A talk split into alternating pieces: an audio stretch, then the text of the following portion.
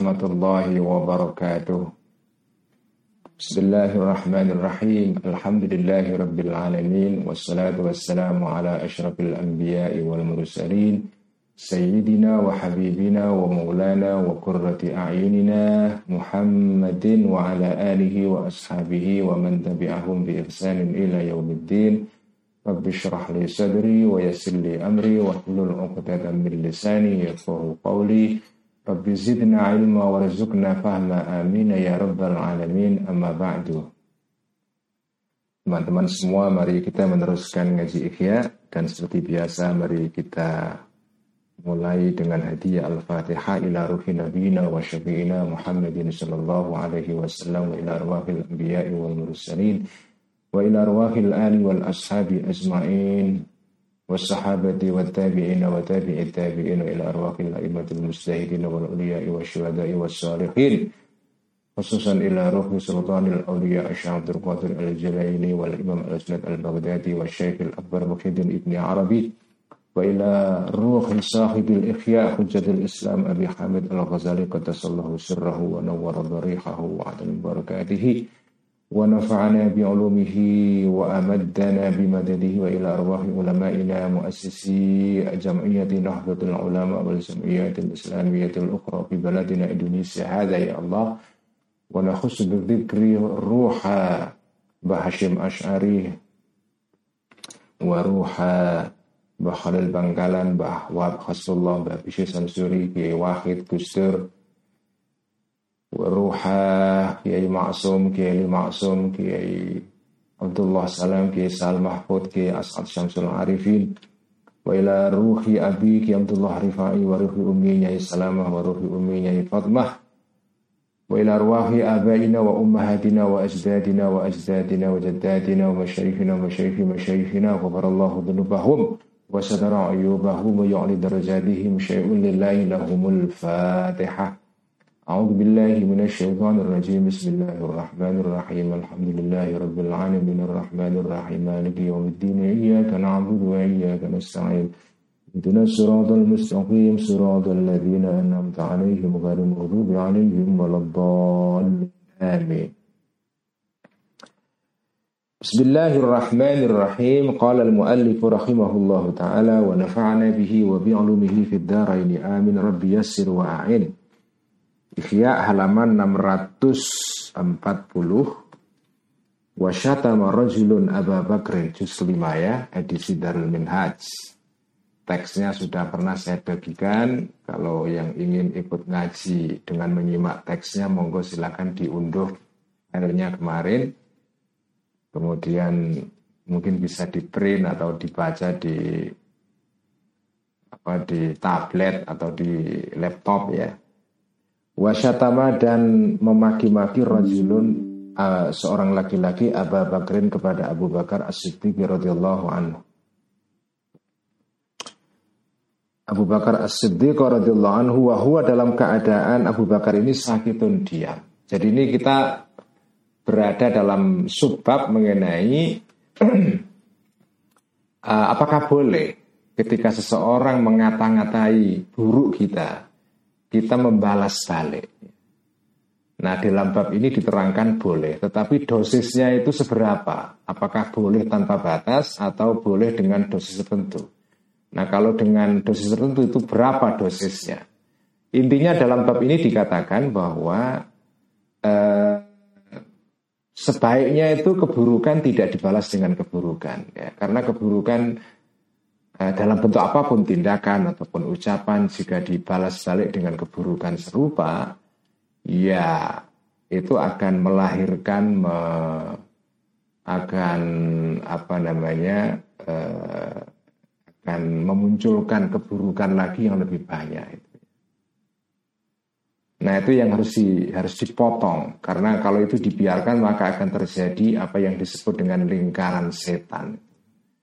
Jadi lingkaran yang di situ kejahatan melahirkan kejahatan, membiakkan kejahatan, memunculkan kejahatan lagi terus muter terus itu, nggak pernah berhenti sama sekali. Ya seperti di dalam apa yang dalam ilmu resolusi konflik disebut dengan protracted konflik gitu ya. Konflik yang berkepanjangan. Terus menerus tidak diketahui kapan akhirnya karena orang-orang yang terlibat dalam konflik itu membalas kebencian dengan kebencian kekerasan dengan kekerasan terus begitu. Gak ada habis-habisnya.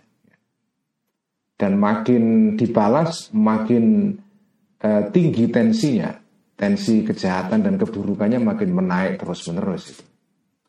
Jadi kaidah dasarnya, kaidah moralnya adalah kejahatan sebaiknya tidak dibalas dengan kejahatan, baik berupa tindakan maupun ucapan itu. Nah, kal tetapi, ya tetapi ini ada perkecualian. Jika kejahatan ini kejahatan yang jenengan terima dari orang lain berupa kata-kata buruk, magian, cacian dan segala macam.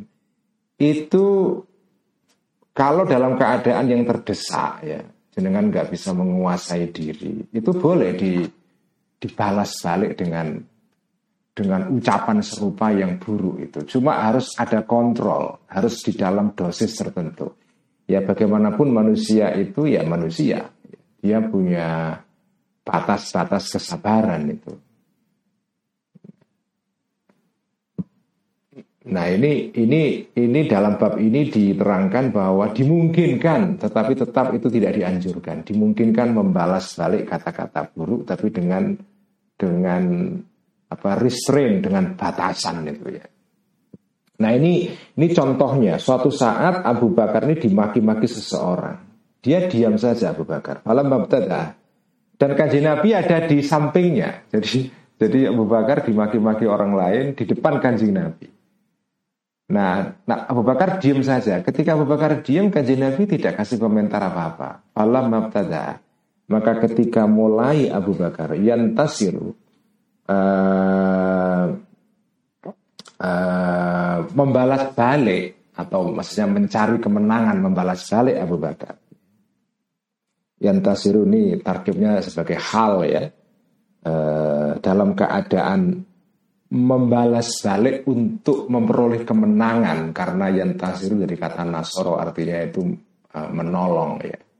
Menolong seseorang supaya menang.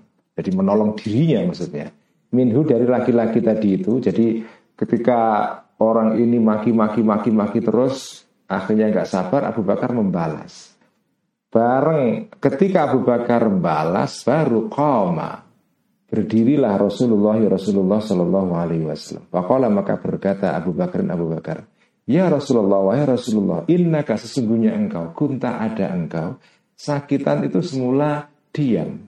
Lama syatama ketika memaki-maki laki-laki tadi ini kepadaku.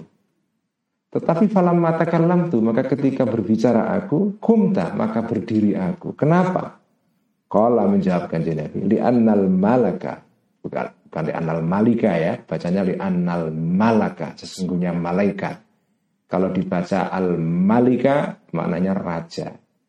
Kalau dibaca al mulka artinya adalah hak milik.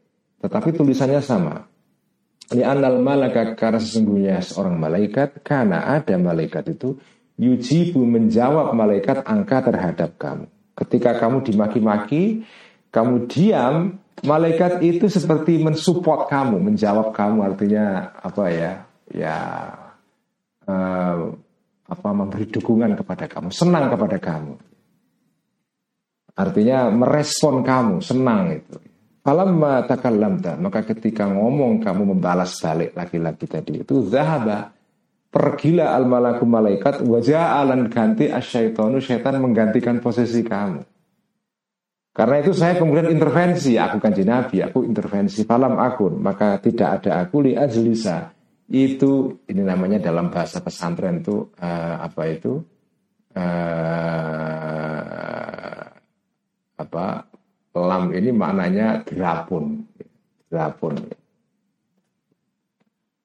Uh, maf'ul li ajleh tetapi kalamnya atau jumlahnya dalam bentuk nafi negatif ya. Jadi makanya lamnya di sini maknanya bukan karena tapi berapun. Maka tidak ada aku li ajlisa derapun duduk aku. Nah saya nggak tahu derapun itu maknanya apa itu.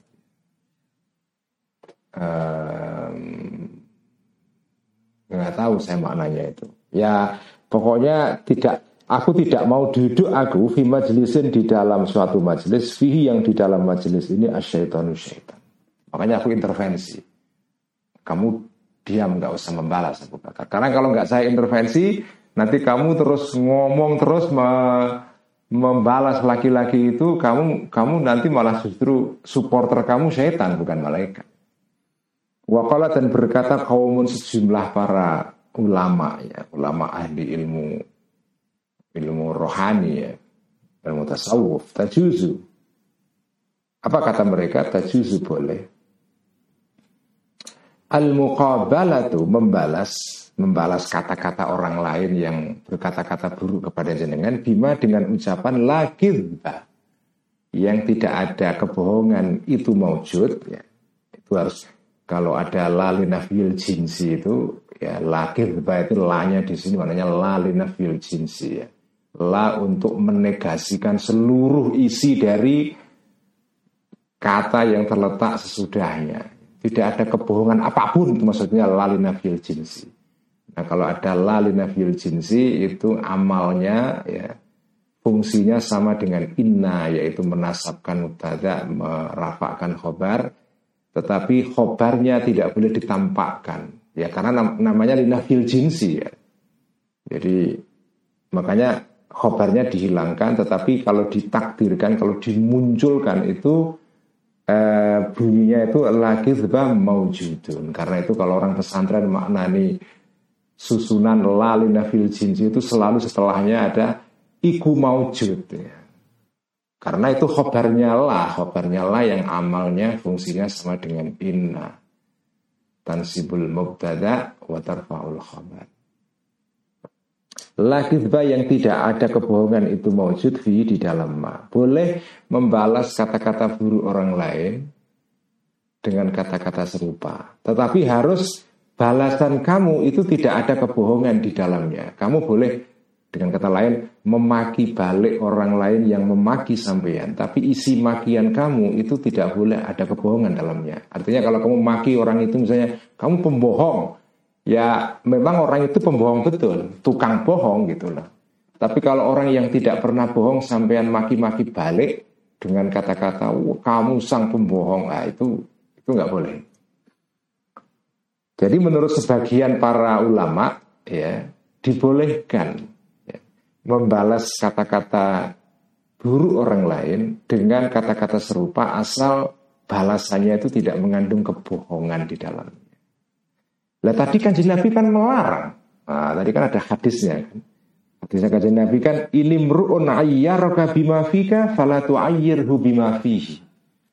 Kalau ada seseorang mencacat kamu, mencela kamu dengan sesuatu, maka jangan membalas sesuatu itu, membalas orang itu ya dengan sesuatu yang betul-betul ada pada orang itu. Kamu balas balik dengan dengan dengan magian yang memang betul-betul ada pada orang itu.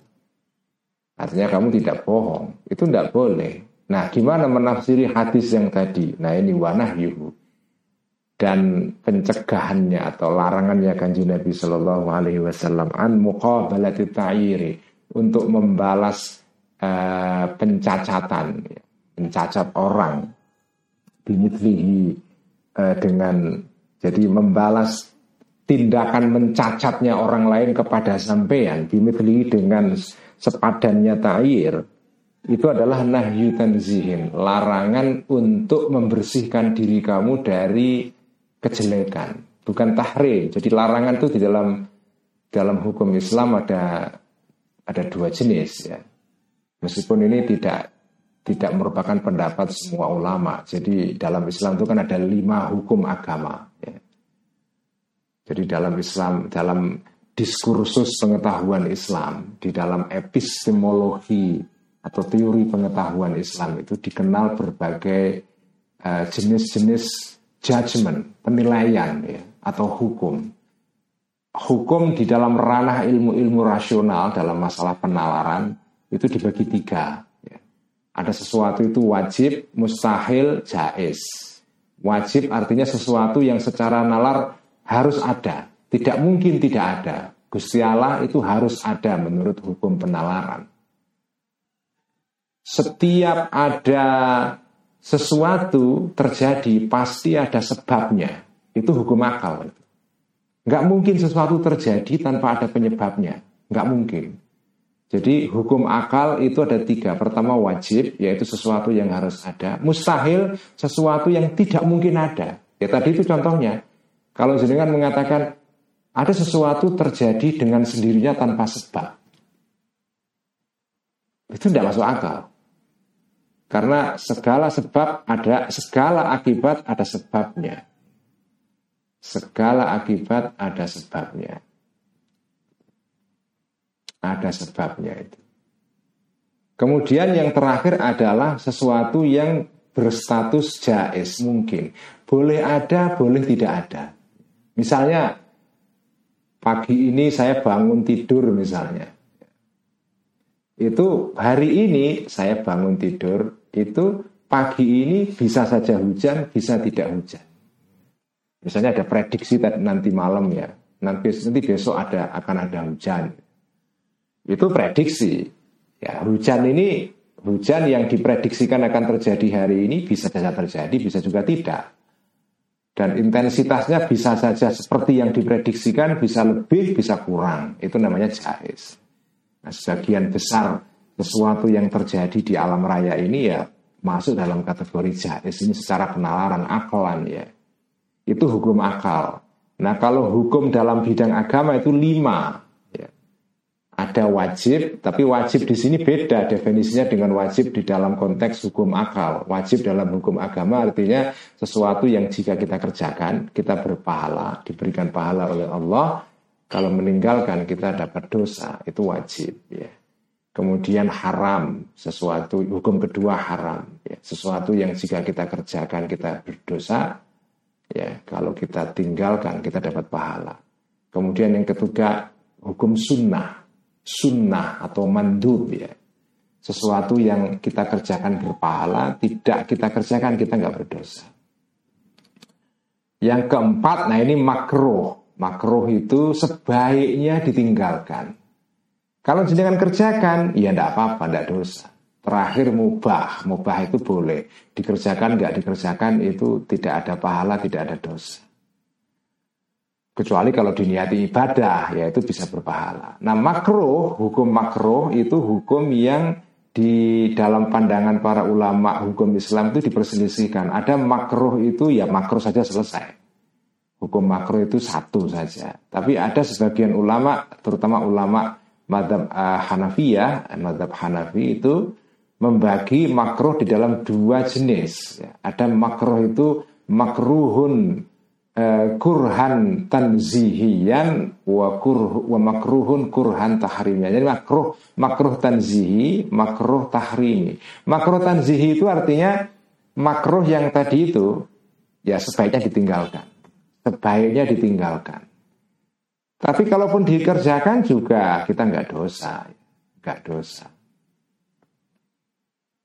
Nah, misalnya makruh itu ya, misalnya makruh itu adalah um, jenengan sholat di akhir waktu menjelang brojolnya waktu itu. Nah, itu kan dimakruhkan.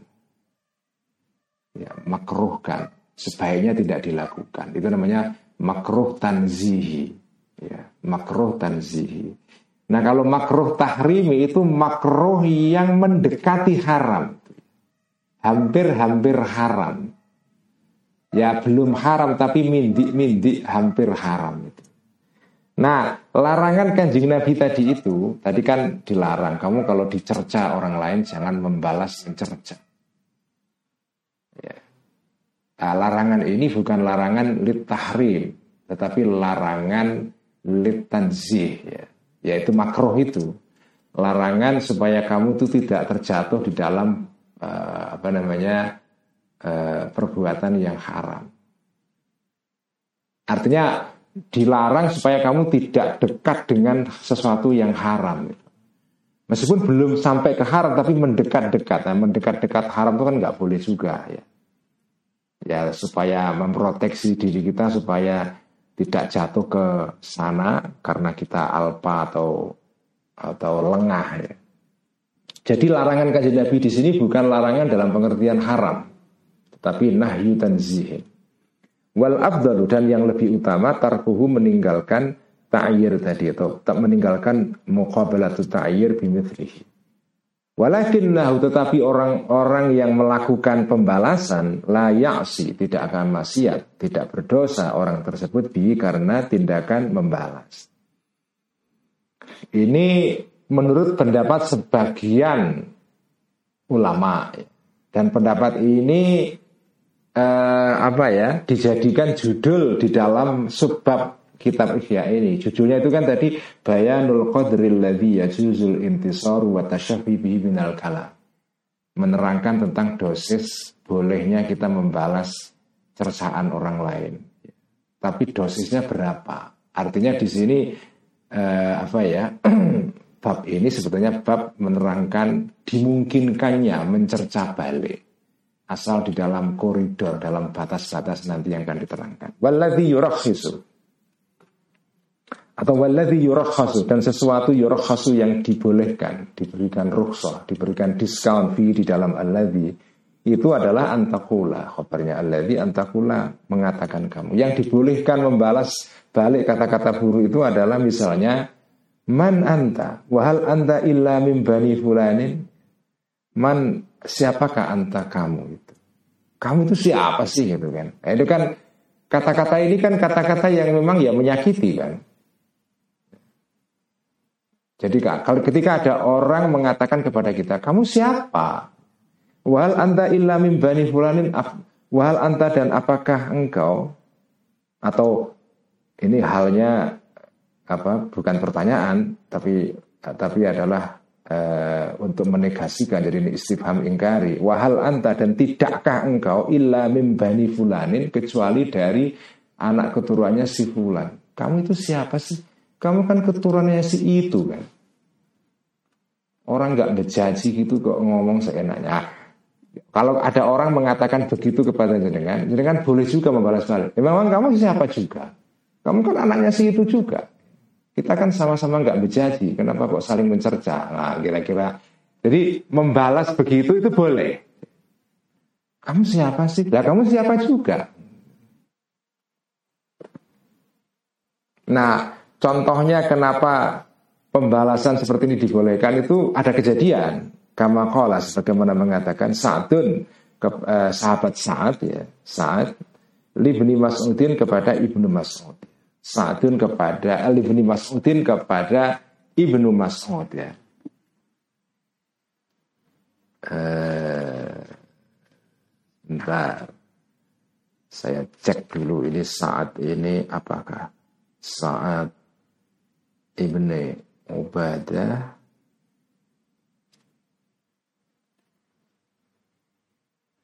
uh, Sa'ad ibn Abi Waqqas ya. Sa'ad ibn Abi Waqqas ya. Ini satu sahabat yang terkenal ini ya. Kama qala sebagaimana qala sebagaimana mengatakan Sa'dun uh, sahabat Sa'ad ibn Abi Waqqas ibni Mas'udin kepada Ibnu Mas'ud. Jadi satu ketika sahabat Sa'ad ibn Abi Waqqas berkata kepada Ibnu Mas'ud, "Wahal anta illa min bani Hudzailin?" Wahal anta dan tidakkah engkau itu illa min bani Hudzailin dari ya kabilah suku Bani Hudzail. Kata perkataan ini diucapkan oleh Sa'ad dengan konotasi dengan dengan menyarankan semacam kayak ya menghina. Kamu itu kan hanya keturunan Bani Hudel. Nah Ibnu Mas'ud kan tersinggung. Faqala maka menjawab Ibnu Mas'udin sahabat Ibnu Mas'ud. Wahal anta illa min Bani Umayyata. Tidakkah engkau itu adalah kecuali dari keturunan Bani Umayyah? Nah ini suku kesukuan dalam masyarakat Arab itu kan mendalam sekali ya. Kalau kesukuan sudah disinggung itu langsung naik pitam orang itu. Ya ini kan masyarakat tribal ya. Tribalisme itu kan sesuatu yang menjadi ciri khas kehidupan masyarakat masyarakat Arab pasca Islam. Bahkan setelah Islam pun masih sisa-sisa semangat kesukuan itu masih bertahan. Nah Bani Hudzel ini ya salah satu suku dalam masyarakat Arab yang punya stereotipnya sendiri. Ya, masing-masing suku kan punya stereotip, punya prejudis, prasangka. Suku ini diidentikan misalnya wah, tukang dagang apa ya serajin dagang tapi medit kikir nanti suku yang lain di apa ya diidentikan oh pemalas suku yang lain lagi nanti di, di, diidentikan dengan apa citra yang lain misalnya suka apa ya sukanya menipu orang jadi kalau kalau diajak dagang atau apa transaksi atau interaksi sosialnya itu mereka ini harus dicurigai karena suka apa itu suka menikung di tengah jalan, suka memotong dalam lipatan. Kan ada itu.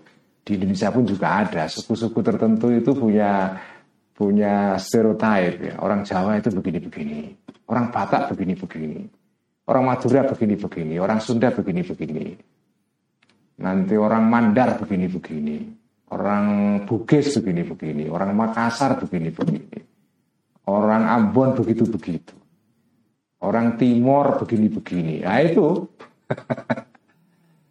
Jadi, nah ini ah, sahabat saat Ibnu bin Waqqas dan Ibnu Mas'ud ini saling tadi itu saling nyek-nyekan dengan menyinggung-nyinggung unsur kesukuan.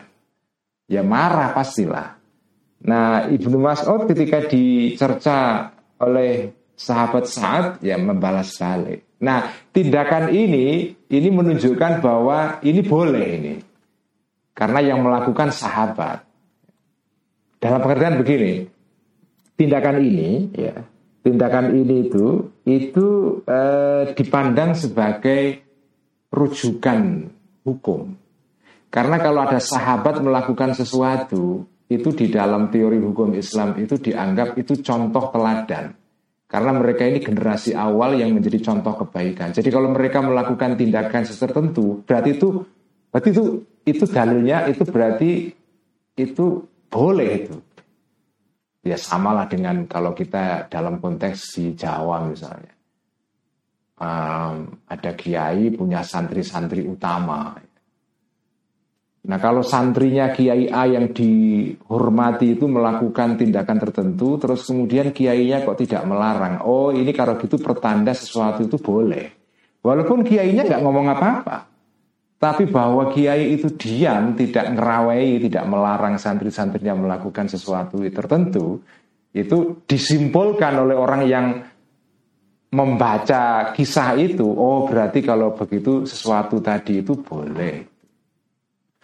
Jadi dengan kata lain tindakan tertentu yang dilakukan oleh orang-orang dari generasi yang baik itu secara moral dia otoritatif otoritatif ya. artinya dia boleh dijadikan dasar untuk menghukumi sesuatu oh ini boleh ini tidak boleh oh yang melakukan sahabat kok apalagi ini sahabat utama saat ibn Abi Waqqas Abdullah bin Mas'ud ini sahabat-sahabat utama bukan bukan kelas ece-ece ini, ini kelas kelas berat ini ya saat bin Abi Waqqas dan Abdullah bin Mas'ud ini kelas berat. Artinya kalau mereka melakukan sesuatu ya kita boleh boleh menyimpulkan lah.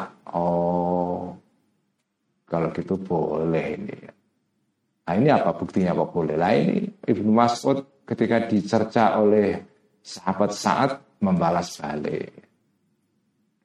Nah, membalas kalau di dalam dosis seperti ini ini boleh.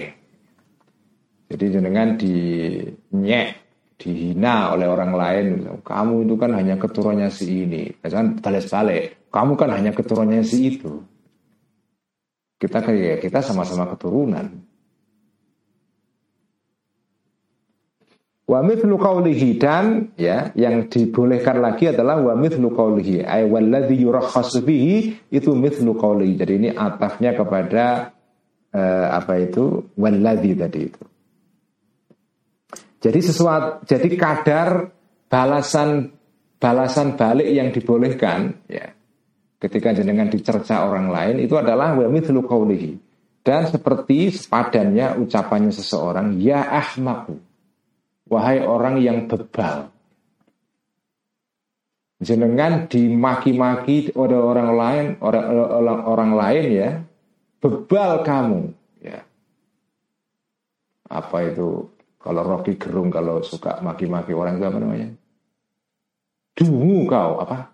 Dungu apa? Ya kayak gitulah ya. Dungu kau, dasar dungu gitu ya. Nah jadi kan boleh balas balik. Kau juga dungu gitu. Kau juga dungu. Itu boleh. Jadi kalau jenengan dimaki orang bodoh kau, ya. Eh, bebal kau ya. Nah, kamu boleh juga membalas balik bodoh kau. Kamu juga sama bodoh kamu. Kenapa kok boleh? Kala berkata mutarrifun seorang tabi'in bernama Mutarrif ibn Abdullah ibn Ashikhir ya. Ini seorang tabi'in yang hidup di kota Basrah. Basrah itu letaknya di sebelah timurnya Jazirah Arab ya, ya di daerah Irak sekarang ini. Kan harus menguasai itu geografi uh, tanah Arab itu harus dan sekitarnya harus menguasai. Ya. Kalau disebut Basrah itu kira-kira Basrah letaknya di mana? Kenapa kok Arab penting diketahui ya? Karena peristiwa-peristiwa besar dalam sejarah Islam itu banyak terjadi di sana. Selain di daerah-daerah lain, selain di Nusa Tenggara juga, di Indonesia juga banyak peristiwa Islam terjadi ya. Jadi zaman penting lah mengetahui. Kalau disebut Basrah itu di mana Basrah itu? Apakah Basrah itu apa timurnya Kulon Progo atau Bantul apa? Nah, itu harus tahu ya Kota Kufa, di mana kota Kufa itu kita bisa bayangkan. Jadi harus punya peta buta dalam pikiran Anda. Baghdad itu di mana? Kok Kairo di mana? Khurasan di mana? Atau misalnya Balkh itu di mana? Uh, Jilan, Abdul Qadir Al Jilani, wali besar itu di mana? Apa Gilan itu? Atau misalnya disebut lagi uh, itu di mana?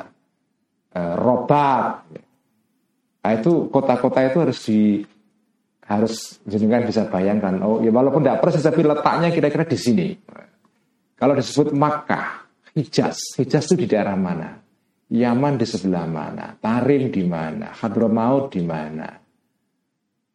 Dan seterusnya ya. Supaya jenengan ketika mendengar Eh, nama-nama uh, tertentu itu jenengan bisa membayangkan oh ini ini letaknya di sebelah sini. Begitu juga jenengan ketika mendengar ini saran saya buat teman-teman yang yang punya waktu untuk belajar ya. Nggak semua lah. Uh, kalau yang tertarik ya dengan sejarah Islam. Jenengan selain punya peta geografi juga peta kronologi, peta waktu, peta waktu. Ketika jenengan mendengar kata abad pertama Hijriah, itu jenengan harus punya bayangan. Oh, abad pertama Hijriah itu kira-kira itu abad ketika ada sahabat, ada tabi'in. Di situlah khulafaur rasyidin. Ya. Uh, abad ketika pertama kali negara Bani Umayyah berdiri. Nanti abad kedua Hijriah. Oh itu ada siapa pada abad kedua Hijriah itu? abad ketua Hijriah itu kedua Hijriah itu abad tabi'ut tabi'in. Di situlah misalnya apa ya um, ya ulama-ulama besar itu hidup ya uh, Abdullah bin Mubarak, Hasan Basri, seterusnya di situ. Abad ketiga, oh abad ketiga Hijriah itu abad lahirnya madhab-madhab fikih ya. Meskipun itu sudah, sudah dimulai dari abad kedua, tapi abad ketiga itu mulai lahir itu Imam Syafi'i, Imam Syafi'i, Imam Ibnu Hambal dan murid-muridnya itu hidup pada abad ketiga ini. 200-an sampai akhir tahun 200-an. Nanti abad keempat ya. Oh itu abad lahirnya Mazhab Ash'ariyah. Abdul Hasan al-Ash'ari itu lahir pada era itu. Abad kelima Al-Ghazali. Nah, jadi dia harus punya, harus punya bayangan itu. Jadi ada peta geografi, ada peta kronologi. Ketika disebut misalnya abad ke-8 Hijriah, ada apa di situ? Abad ke-9 Hijriah, ada apa di situ? Abad 10 ada apa di situ? Nah itu harus tahu. Harus tahu. Supaya apa? Supaya jenengan bisa apa ya? Bisa mereka-reka. Oh, ini abad segini ini jaraknya dari abad sebelumnya, abadnya Imam Ghazali itu sekian. Jadi kira-kira hidupnya tokoh ini dari Al Ghazali itu sekian. Penting itu. Jadi misalnya sama lah dengan jenengan dengar kata Banyuwangi. Itu kalau ngerti, oh Banyuwangi itu letaknya kira-kira dekat di seberangnya Bali itu kan. Di ujung timur Pulau Jawa. Jadi jenengan punya bayangan, oh letaknya di sana. Kalaupun tidak ngerti peta menuju ke sana, tapi oh arahnya itu ke sana. Kalau mau pergi dari Jakarta mau ke Banyuwangi ya walaupun tidak ngerti jalannya, paling tidak saya ke timur dulu. Tidak pergi ke Banyuwangi kok arahnya ke Banten. Nah itu ngaco itu. mau ke Banyuwangi kok ngambil tol ke arah Merak itu kan. Ya itu keliru ya. Sebaliknya kalau jenengan mau ke Banten kok tiba-tiba ngambil tol Cikampek ke arah timur ya. Ya itu diketawain orang kan. Jadi itu pentingnya jenengan punya peta geografi dan peta kronologi dalam sejarah Islam. Ya. Sejarah itu penting, ya penting, penting. Nah di sini kekurangan para santri-santri di pondok pesantren itu umumnya mereka kurang diajari sejarah.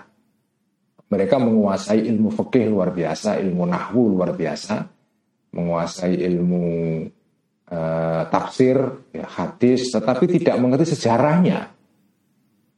Gimana fikih itu muncul? Kan enggak enggak enggak bisa fikih itu misalnya terus ujuk-ujuk lahir fikih terus jadi kitab Minhajul apa Minhaj apa Minhajul Talibinnya Imam Nawawi itu kan tidak mungkin.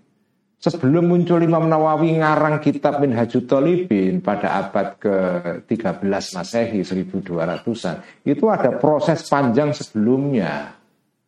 Oh, madhab itu munculnya dari begini, terus pelan, pelan, pelan mengalami evolusi sampai muncul Imam Nawawi. Begitu juga misalnya belajar ilmu nahu, sampai muncul alfiyah itu piye ceritanya itu. Dulunya ilmu, ilmu nahu itu gimana perkembangan? Dan dalam perkembangan ini ada ada apa? Ada perubahan pendapat, ada muncul pendapat baru, ada perdebatan, ada persoalan-persoalan yang diperdebatkan dan seterusnya Nah itu sejarah ini yang agaknya ya, agaknya kurang diajarkan di kalangan para santri di pondok pesantren. Nah, tapi sekarang sudah kesadaran itu sudah mulai muncul. Misalnya dulu waktu saya mondok di Kajen ya, saya beruntung karena saya diberikan pelajaran tentang tarikh tasyrik. Itu untuk pertama kali di sekolah saya di Matoni Ulfalah, madrasah yang diasuh ketika itu oleh almarhum Kiai Sahal Mahfuz. Dulu adalah pernah menjadi Rois Tutul Ulama sebelum Kiai Ma'ruf ya. Itu Kiai Sahal dulu ngajar saya mata pelajaran Tarikhut Tashri' al-Islami. Sejarah perkembangan fikih Islam atau hukum Islam. Itu buku yang dipakai dulu buku ajarnya adalah uh, Risalah Kecil karangan Dr. Abdul Wahab Khalaf ya dari Mesir. Nah, itu senang sekali saya karena selama ini saya belajar takrib, belajar tahrir, wahab, mu'in. Ya itu kan produk akhirnya, itu kan produk ya. Kitab yang menjelaskan mengenai hukum Islam. Tapi kok ada kitab Pak Fatul Wahab itu gimana sejarahnya? Kok sampai ke situ itu? Nah itu memang kurang diajarkan di pondok pesantren karena ya pondok pesantren itu mungkin uh, waktunya kan terbatas ya. Kebanyakan yang mengajikan anak-anak pada tingkat permulaan atau pertengahan.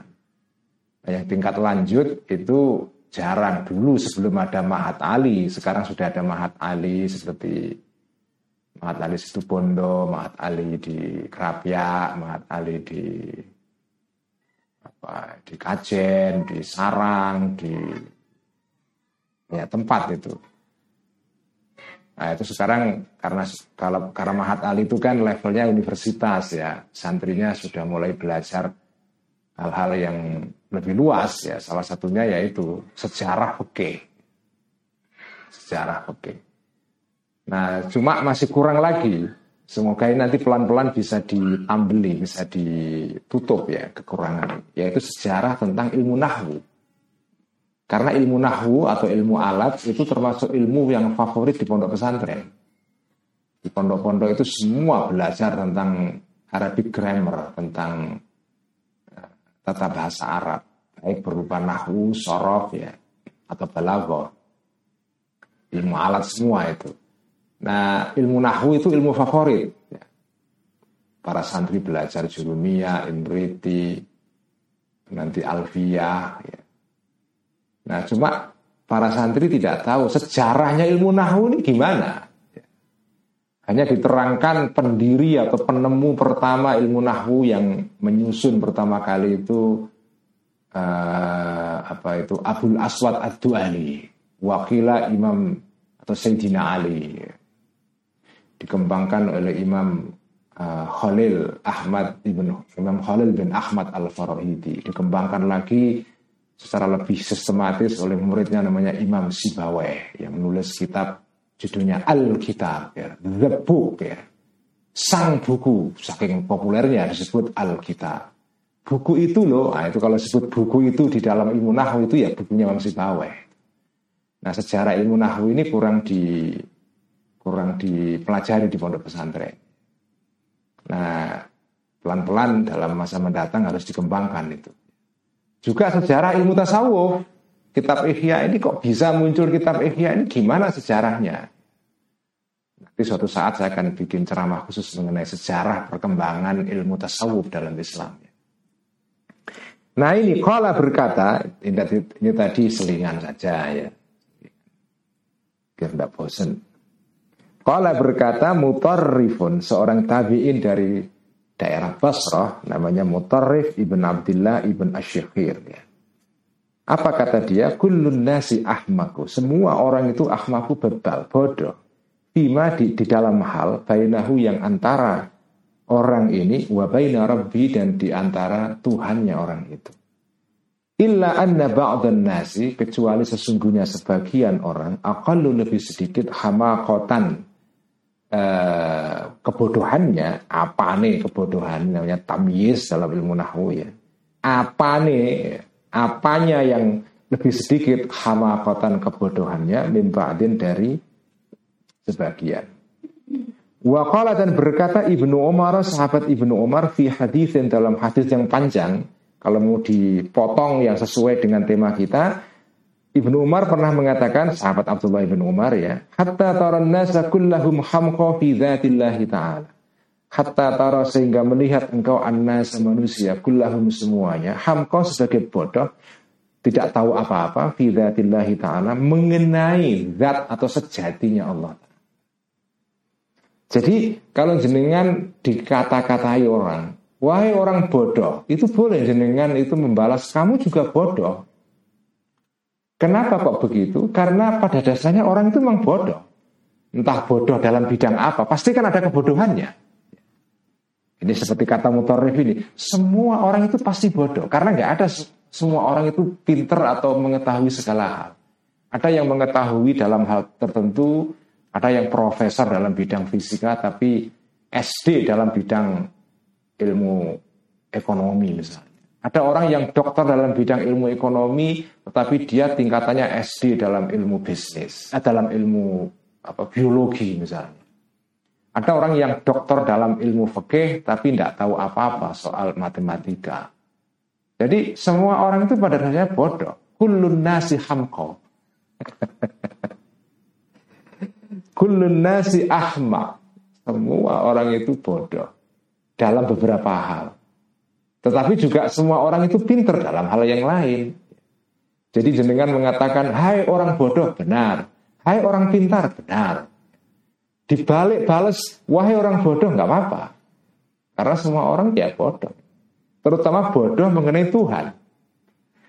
Jenengan sekolah teologi sampai setinggi apa pun itu tetap jenengan nggak akan bisa mengetahui sejatinya Tuhan itu apa.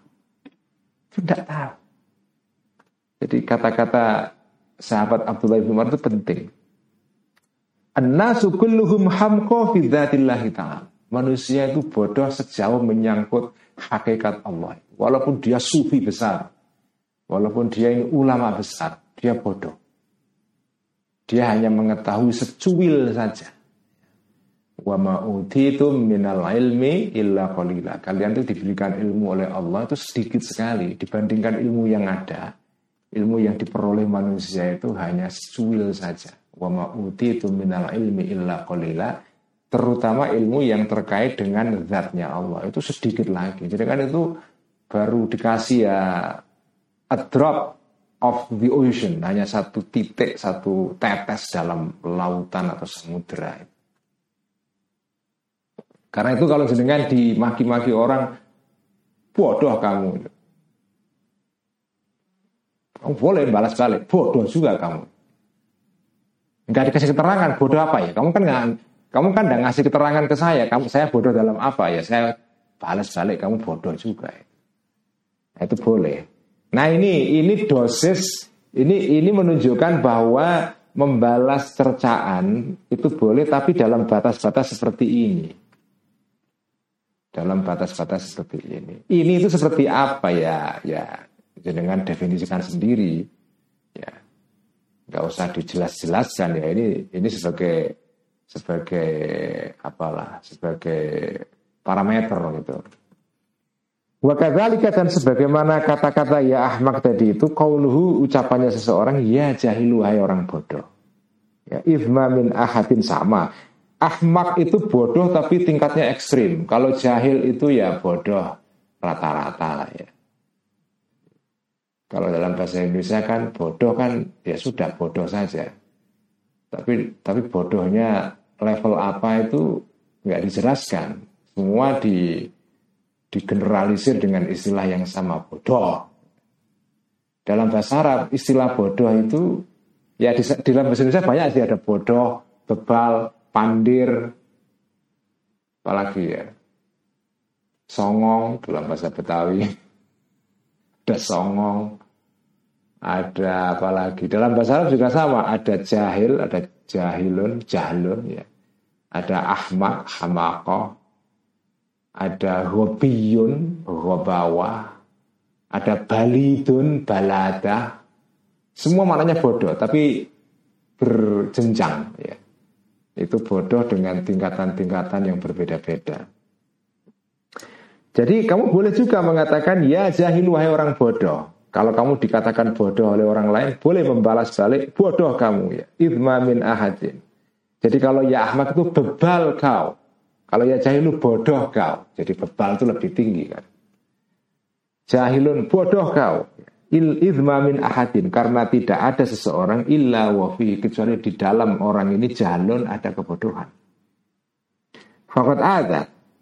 Maka telah menyakiti seseorang tadi. Hu kepada seseorang yang disakiti ya. Bima dengan atau fakat azat maka telah menyakiti orang yang disakiti pertama. Hu kepada orang yang menyakiti ya. Bima dengan sesuatu laisa yang tidak ada sesuatu itu dibin dengan borong bohong. Eh dengan goroh bohong ya. Jadi kalau sedangkan balas balik bodoh kau itu jenengan nggak bohong karena orang itu orang itu yang jenengan balas balik itu ya ya memang ada kebodohan di dalamnya dia pasti bodoh dalam hal tertentu. Jadi ketika jenengan membalas ya jahilu itu jenengan tidak bohong. Nah yang nggak dibolehkan tuh kalau jenengan membalas balik dengan kata-kata yang isinya bohong, fitnah gitu. Ya. Jenengan di dicaci maki orang terus jenengan membalas balik dengan ucapan yang orang itu tidak seperti ucapan jenengan yang jenengan tuduhkan ke dia. Dengan dimaki-maki terus balas balik. Oh dasar apa ya apa namanya dasar kere kau padahal dia nggak kere Wakadali kata begitu juga seperti sebagaimana kata ya jahilu kauluhu ucapan seseorang ya sayyi al khuluqi. Wahai orang yang bejat akhlaknya atau buruk akhlaknya. Boleh kamu balas kalau kamu misalnya dimaki-maki orang ya, kamu balas kamu ini akhlaknya bejat gitu ya. Atau ya sofiqal wajhi, wahai orang yang tipis wajahnya, nggak usah nggak punya malu namanya ya. Ayya safiqal wajhi ay raqiqah ya bel a'radi. Wahai orang yang suka mencerca kehormatan orang lain yang banyak mencerca kehormatan orang lain. Jangan boleh dicerca orang terus dengan balas balik. Wah ya bel a'rad. Wakana dan ada zalika sifat-sifat tadi ini ya yaitu akhlak buruk, kemudian wajah tipis atau suka mencerca akhlak, uh, kehormatan orang lain, fi itu di dalam orang yang jenengan balas itu. Jadi kalau orang yang jenengan tanggapi kata-kata buruknya itu memang punya sifat-sifat ini yaitu akhlaknya buruk atau wajahnya tipis atau suka mencederai harga diri orang lain, jenengan boleh mencerca orang itu dengan kata-kata ini. Karena jenengan mencerca balik dengan sesuatu yang faktual. Wakadali dan begitu juga sebagaimana tadi itu kata-kata ya saya al dan seterusnya. Kalau ucapan seseorang yang membalas balik keburukan orang lain, membalas baliknya begini, cara membalas kata-kata buruk temannya itu. Laukana fika hayaun lama takallamta. Laukana jika ada fika pada dirimu hayaun ada rasa malu. Lama takalamta maka kamu tidak ngomong. Kamu ya. Kamu tidak akan mencerca saya kalau kamu malu itu. Wa ma ahqaraka fi aini bima fa'alta. Wa ma dan wa ma ahqaraka dan sungguh membuat rendah kepada engkau. Ini sifat apa takjub ya. Sifat yang uh, apa itu uh, yang menunjukkan makna ketakjuban ya. Ya kayak dalam bahasa Inggris pakai kata what ya. What a day. Wah keren banget hari ini ya. Karena cuacanya bagus. What a day. Nah itu itu kan sifat ta'ajub di dalam bahasa Inggris. Dalam bahasa Arab sebuah ta'ajub itu salah satunya adalah dengan menggunakan uh, formula atau pola ma'af'ala. Misalnya, kamu kok cantik sekali ya, ma'ajmalaki. Sungguh, sungguh cantik engkau. Uh, atau dengan menggunakan apa itu menggunakan fi'il atau kata kerja perintah ya. Af'il bihi kada wa kada. Misalnya kamu kok um, apa ya uh, keren banget ya. Uh, misalnya dikatakan uh, ajmil biha, ajmil biha itu itu sewat takjub di dalam bahasa Arab. Ma wama ahkaroka. Wama dan apakah sesuatu ahkaro yang itu menjadikan rendah sesuatu tadi kepada dirimu itu kalau makna lengkapnya. Tapi kalau makna tidak harafiahnya ya, sungguh membuat rendah, sungguh rendah engkau. Fi'a ini di dalam mataku bima dengan sesuatu fa'alta yang telah melakukan engkau yaitu kamu memaki-maki saya. Kamu itu jadi rendah wa akhza dan semoga menghinakan ka kepada engkau Allahu Allah wantaqama dan membalas dendam Allah mingka terhadap diri kamu. Nah ini ini mengatakan begini boleh dengan dicerca oleh orang lain dimaki-maki dengan membalik dengan kata-kata begini. Kamu itu kalau nggak punya rasa malu, kalau punya rasa malu, mestinya kamu nggak melakukan cercaan ini kepada saya. Hina sekali kau melakukan itu kepada saya. Itu kan membalas balik tapi kan tonnya membalas cercaan orang tapi ya dengan kata-kata yang keras juga. Semoga Allah membalas kamu. Semoga Allah merendahkan engkau. Itu balasan, tapi tonnya itu ton yang tidak kemudian provokatif, menambah apa situasi yang sudah panas menjadi lebih panas lagi itu. Tapi balas, uh, itu loh ya. Tapi balas balas tapi tonnya itu ton yang solutif ya ton yang yang apa ya me, meredakan nah ini contoh-contoh ya contoh-contoh bagaimana jenengan boleh cara-cara yang dibolehkan untuk membalas kata-kata buruk orang lain atau cercaan orang lain, makian orang lain.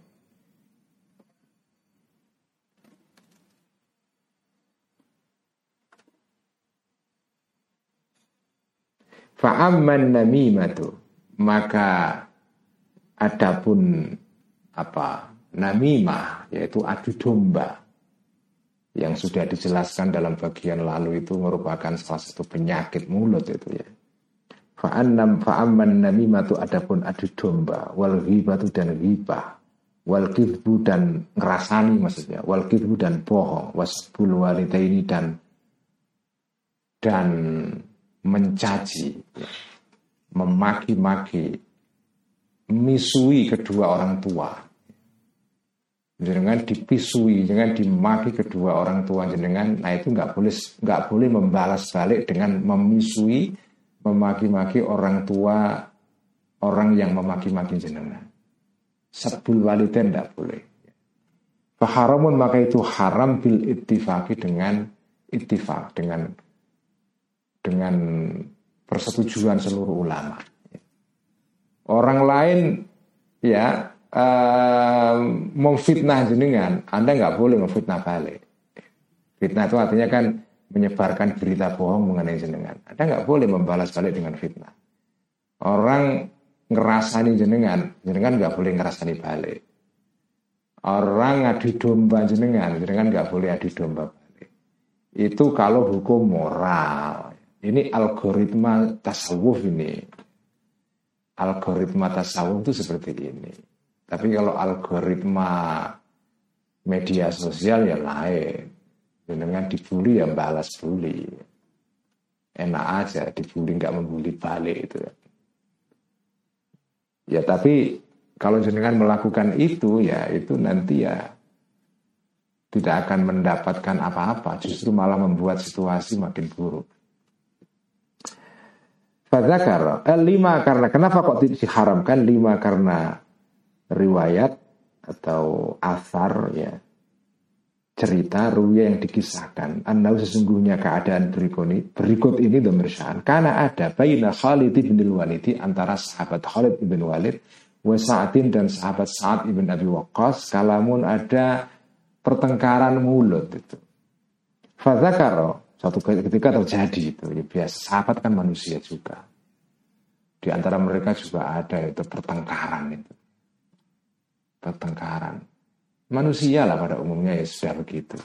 Cuma itu tidak mengurangi fakta bahwa sahabat ini generasi terbaik umat Islam. Karena mereka menyaksikan uh, periode hidupnya kanjeng Nabi, melihat wahyu turun kepada kanjeng Nabi. Dan mereka memang ya secara umum, secara apa ya garis besar, mereka ini ya contoh keteladanan dalam kebaikan.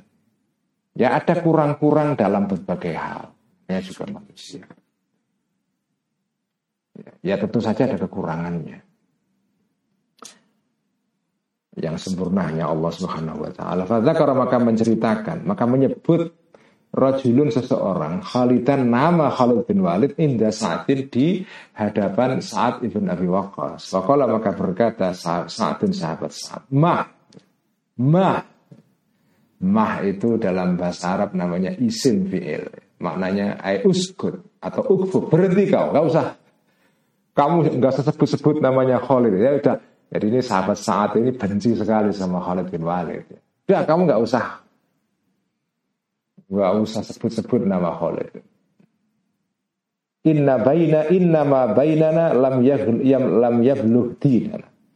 Innama sesungguhnya sesuatu bainana yang ada di antara kami. Pertengkaran antara saya dengan Khalid bin Walid. Lam yablugh tidak sampai sesuatu ini dinana kepada agama. Artinya apa? Pertengkaran kami ini ya pertengkaran manusiawi biasa.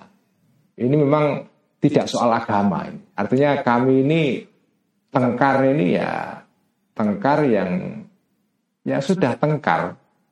Ini tidak sesuai dengan standar agama Islam yang seharusnya kan nggak bertengkar.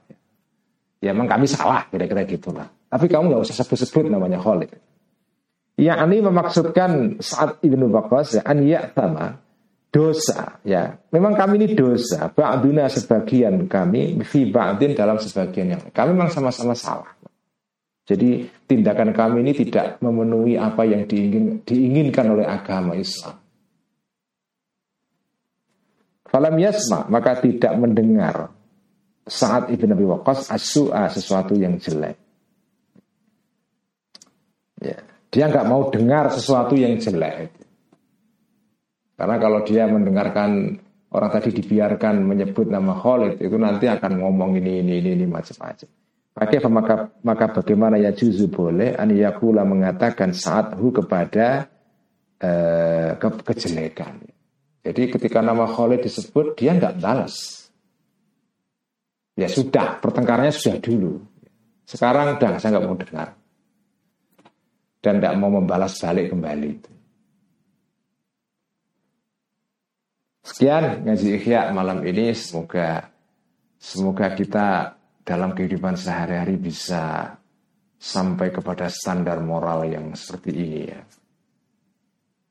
Mari kita tutup ngaji kita dengan bacaan salawat til Allahumma salli على سيدنا محمد طب القلوب ودوائها